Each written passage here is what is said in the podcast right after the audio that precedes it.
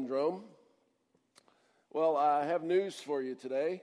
Uh, the boiling frog syndrome is very much hotly debated. Uh, the theory is uh, this that if you put a frog in some water at lukewarm temperature and gradually turn up the temperature on it, then eventually uh, the frog, because it sneaks up on it, the, the frog will be cooked to death. And uh, frog legs, that's some good eating. But if you put a frog in a, a pot of hot water, it'll jump out, is the theory. And scientists in the late 1800s, they actually did some experiments and, and they validated that theory. Hence, it's become uh, something we've passed down as truth. But uh, contemporary biologists say uh, uh that's not true. If you drop, drop, if a frog can get out of a pot of hot water boiling water, it'll jump out as soon as it hits the water uh, if it doesn't get stunned by that heat. And likewise, if it is in lukewarm water and it gradually rises as the frog's temperature rises, it will do everything it can to get out of that pot if it can. So you can go either way as far as I'm concerned. You can believe either one. But I think the metaphor is very apt, is very true. Uh, we can gradually, in our lives, get complacent when things are going well. We can gradually slip, slide down that road of making questionable choices, of not being as passionate or vibrant about spiritual things, about Jesus, as we used to be. We, we can end up making a mess out of our lives even when we've been in a great place prior to that. And as we come back to the story, week 13, we talk today about the king who had it all. Solomon, the son of great King David and Bathsheba. Uh, Solomon was at the very peak of the Israel times. Uh, at his reign, at the beginning, it was as great as Israel ever was. And Solomon had all that you could ask for, but he ended poorly. We're going to look at Solomon's life today briefly. And as we do that, I, I want us to think about where we are in our lives. Uh, this is one of those messages that's not easy to hear sometimes, but we very much need to hear it. My goal is for all of us that we would finish at the top of our spiritual health. We would finish our life at the very peak of our spiritual relationship with God and with Jesus. We would be all that God made us to be, or as close as we could be uh, to the last day that we live on earth. When we pick up Solomon's story, first we need to understand probably his primary characteristic that he's known for. Uh, Solomon is blessed with wisdom. Uh, Solomon had wisdom in such that he's often regarded as the wisest man who ever lived, certainly as the wisest king. Now, wisdom is a word that needs some definition. If you've been here a while, you've hear, heard me say this before, but it's very important for you to understand there's a great difference between knowledge and wisdom. Very much not the same thing. For wisdom does involve knowledge, but wisdom is the application of that knowledge. That's why it is possible for us to backslide, if you will. That's why it's possible for us to get complacent and, and go backwards in our spiritual walk. Because we can have the knowledge of the scripture, we can have the knowledge of Jesus Christ, and we can choose not to apply it, not to put it into practice in our lives. But where did Solomon get his wisdom? God is the source of wisdom.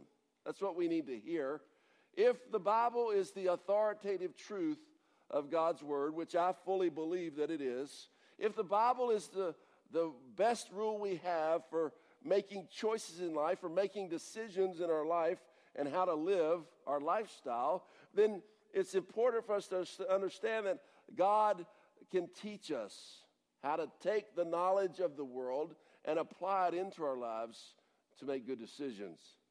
1 Kings chapter 3 verse 5, you see this. At Gibeon, the Lord appeared to Solomon during the night in a dream and said, Ask for whatever you want me to give you. Now, Uh, I don't know about you, but I, I, I think I would have been torn there. I would have asked for a million bucks. And like that newest Geico commercial, I'd probably had all kinds of deer in my front yard. No, I, would like to think I would have, like Solomon. We get his answer in verse 9.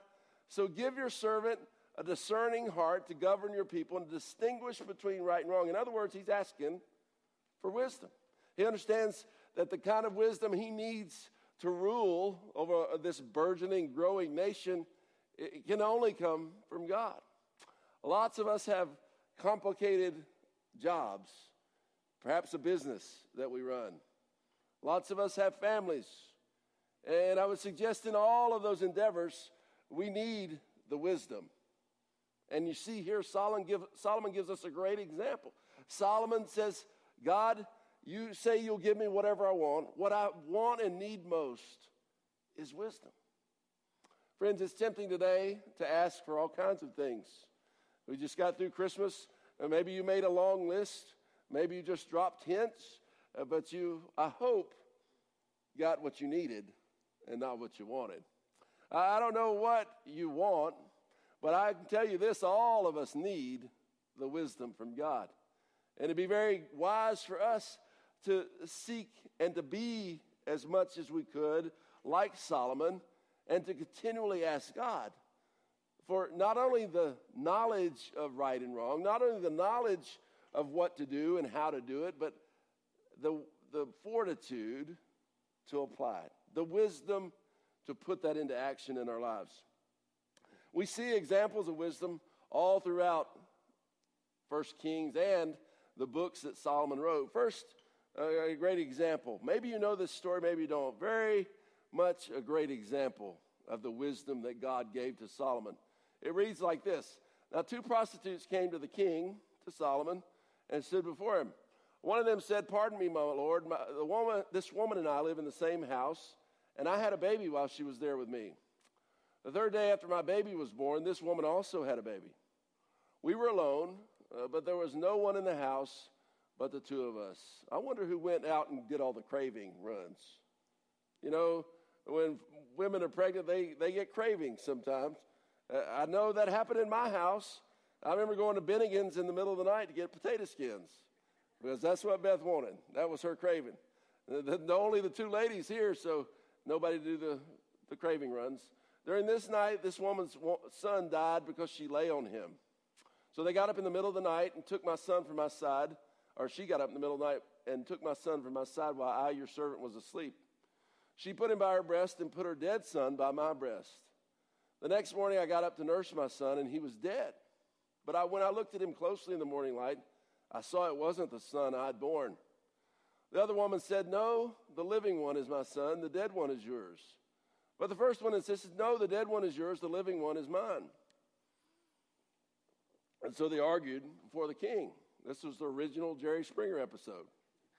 The king said, This one says, My son is alive and your son is dead, while that one says, No, your son is dead and mine is alive.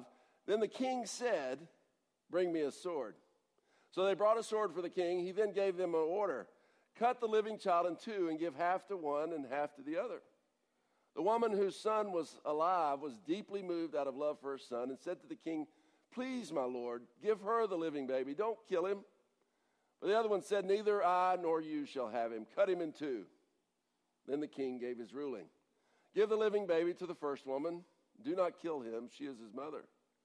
When all Israel heard the verdict the king had given, they held the king in awe because they, had saw, they saw that he had wisdom from God to administer justice.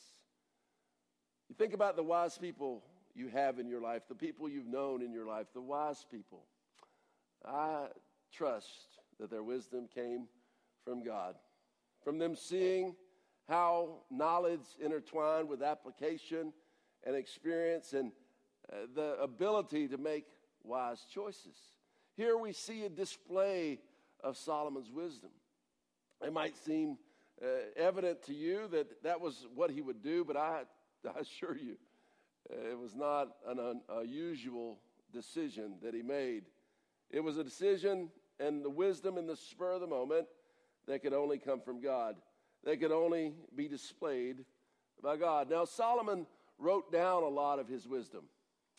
There are three books in the Bible that bear much of his writing Proverbs, the Song of Solomon, and Ecclesiastes.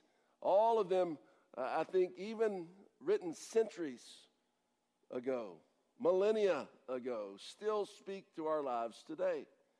Now, Ecclesi- Ecclesiastes might be hard for you to understand, but it is a classic tale of finding the meaning in life, of, of seeking and finding the best way to live your life, to use the days that you have. But Proverbs, I, I just wanted uh, to lay an example or two on you uh, to show you uh, some of Solomon's wisdom as it came from God. In Proverbs 3, verse 5, 5 and 6, it says, Trust in the Lord with all your heart and lean not on your own understanding. In all your ways, submit to him, and he will make your path straight. There are lots of things you can trust in life, but he says, Trust in the Lord with all your heart. And Dan Curtis, one of our elders, this is his favorite verse. He quotes it insistently, and I think it's wise to do that because what, uh, what a statement of a life purpose, uh, of a life goal that is to trust in the Lord and then in Proverbs 4:23, above all else, guard your heart, for everything you do flows from it. In King James it says, for it is the wellspring of life. Guard your heart. Has there ever been a time where we need to guard our hearts more? Well, of all kinds of different sources of influence in our lives. The media, uh, many in this world want to tell us there is no God or you don't know of there being one God. There are many gods. Uh, lots of folks tell us ways to live, including if it feels good to you, do it. Relativism. All there is is this life, and then you die. Nihilism. That we're increasing, going smarter and wiser as a people. Modernism. All of those isms combat this teaching that God is the source of wisdom. And if we order our lives by His instruction, then we will live a life that's blessed and productive. Guard your heart, for everything in life flows from it. Solomon had that down. Solomon knew that well. But God could see that Solomon, as he got into the middle years of his reign, as he piled up success upon success, Solomon was starting to slip. For Solomon is blessed and warned by God in his mid reign, if you will. Now, one of the great achievements of Solomon was he led the people by God's direction, building a great temple in Jerusalem, a, place for God to dwell on earth. And Solomon's temple was indeed wonderful. It was majestic. You can read about it earlier in First King before the section I'm going to give you. First Kings 7, 8, and 9 talks about this great temple but as that temple is finished, God has this blessing and warning for Solomon. First Kings chapter 9. As for you, if you walk before me faithfully with integrity of heart and uprightness, as David your father did, and do all I command and observe my decrees and laws. In other words, if you put me first, if you trust in me with all your heart, this is Proverbs 3, if you guard your heart remember, heart is not the organ we think about, heart is the, the center of the soul. Then I will establish your royal throne over Israel forever. As I promised David your father when I said, You shall never fail to have a successor on the throne of Israel. That's a conditional promise. He, what he's saying is, there will always be one of your descendants governing the 12 tribes of Israel, this nation as I've made it. But if you or your descendants turn away from me and do not observe the commands and decrees I've given you, and go off to serve other gods and worship them, then I will cut off Israel from the land I have given them, and I will reject this temple I've consecrated for my name. Israel will then become a byword and an object of ridicule among all peoples. T- this temple will become a heap of rubble. All who pass by will be appalled and will scoff and say, Why has the Lord done such a thing to this land? and to this temple. People will answer, very important, because they have forsaken the Lord their God.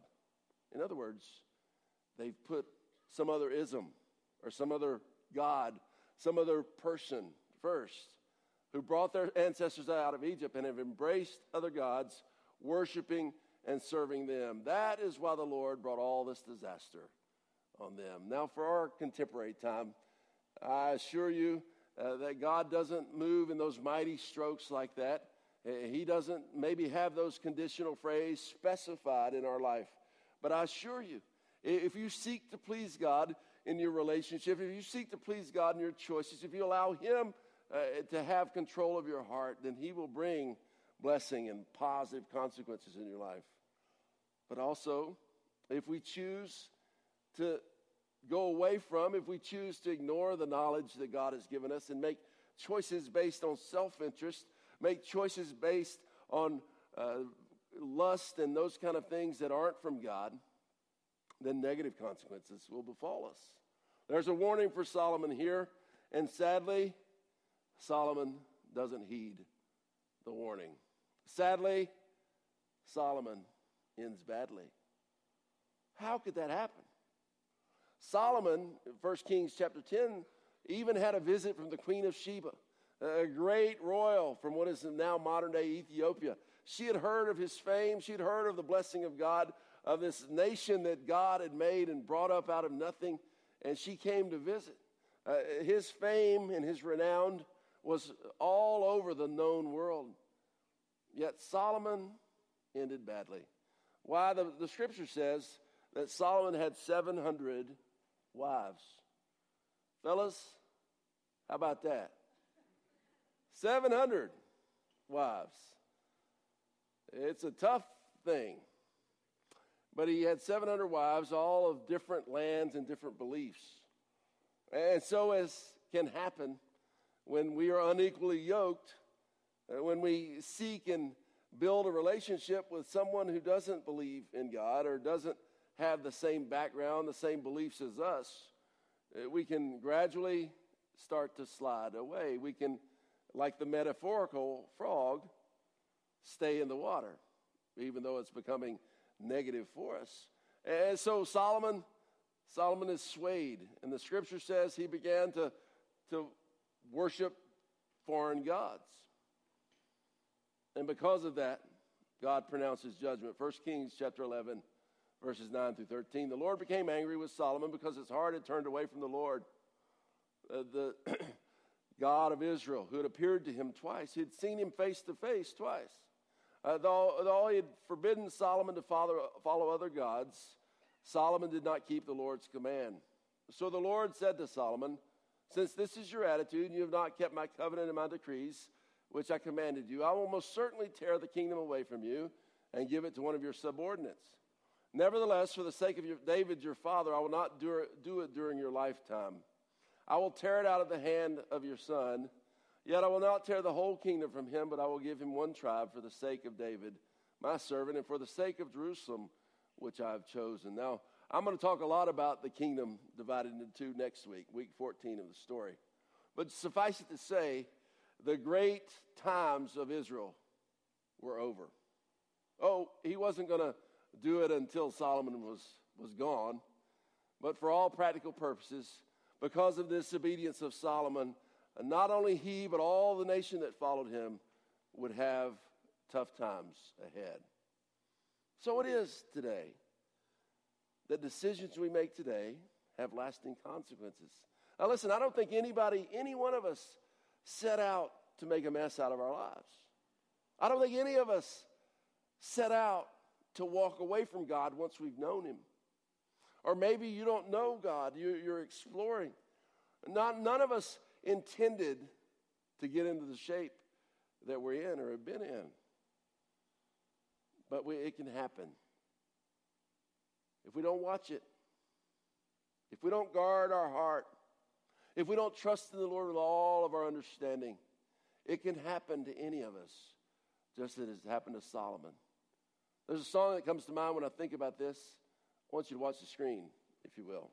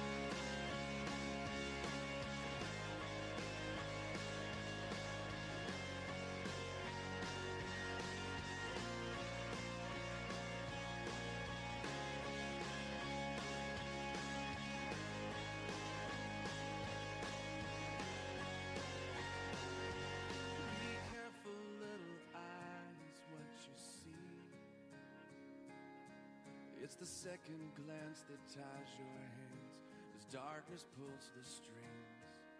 Be careful, little feet, where you go. For it's the little feet behind you that are sure to follow. It's a slow fade when you give yourself away. It's a slow fade when black and white turn to gray and thoughts invade. Choices are made, a price will be paid when you give yourself away. People never crumble in a day. It's a slow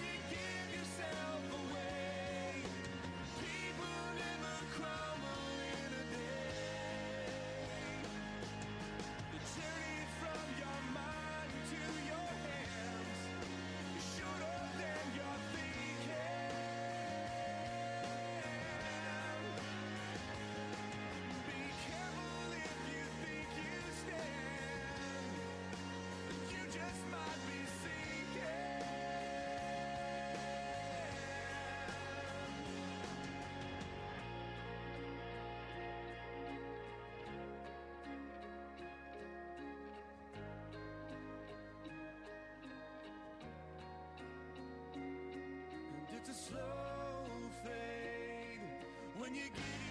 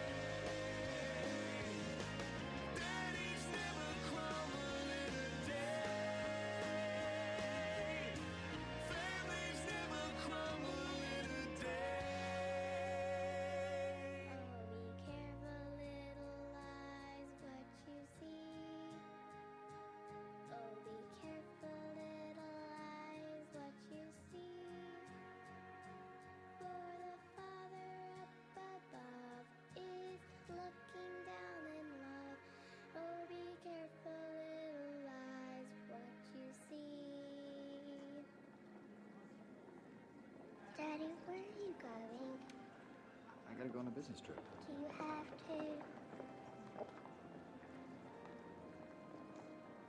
Well, maybe they can do without me this time.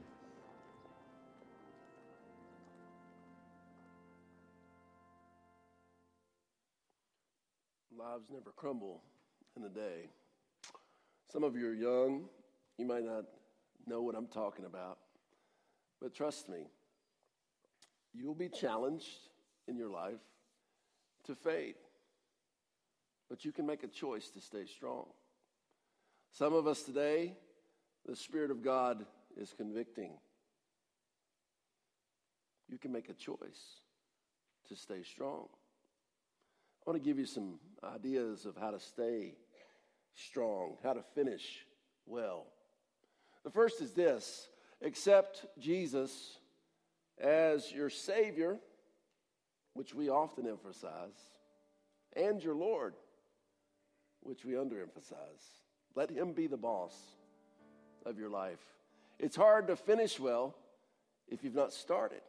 So if you're wrestling with that decision, I'd love to talk to you about that, what it means to be a Christian. I'd love to help you with that. If you are a Christian, then pray to stay focused. Like Solomon asked God for wisdom, pray for God's wisdom in what to turn away from, in what to say no to, and what to say yes to. Seek God's wisdom. Understand He is the source of all wisdom. To take the knowledge that we have in our heads and to apply it into our lives, we need to seek that. It needs to be a priority for us. And then invite accountability. That is, have somebody or some bodies in your life that you trust, that you can share with when you're tempted, when you're struggling with something. People that can help you stay strong, people that can help you not to fall. God gives us brothers and sisters in Christ to keep us mutually strong. So today, my goal is for us to emulate Solomon in the beginning of his life, to seek God's wisdom, and to use that wisdom in the way we live, but to turn away from Solomon as he faded, to not go after false gods or false isms, to not fall down that trap of getting addicted to something or somebody that we shouldn't. Fathers, we think about these things. I pray today for my friends here. It's a powerful word you've laid on us today. Perhaps we are at a turning point. Perhaps you're stirring within us the seeds of repentance. Bring us to confession, I pray. Bring us to passion and a vibrant heart for you. Help us to trust in you with all of our heart. Help us to guard our hearts with your help. And Father, I pray that as we come back to you, we would get strong. And through all the days that you give us, we would get stronger. That there would be no slow fade for anybody who hears my voice today, but that we would continue to co- walk with you and to grow closer to you all the days that you give us, is my prayer in Jesus' name. Amen.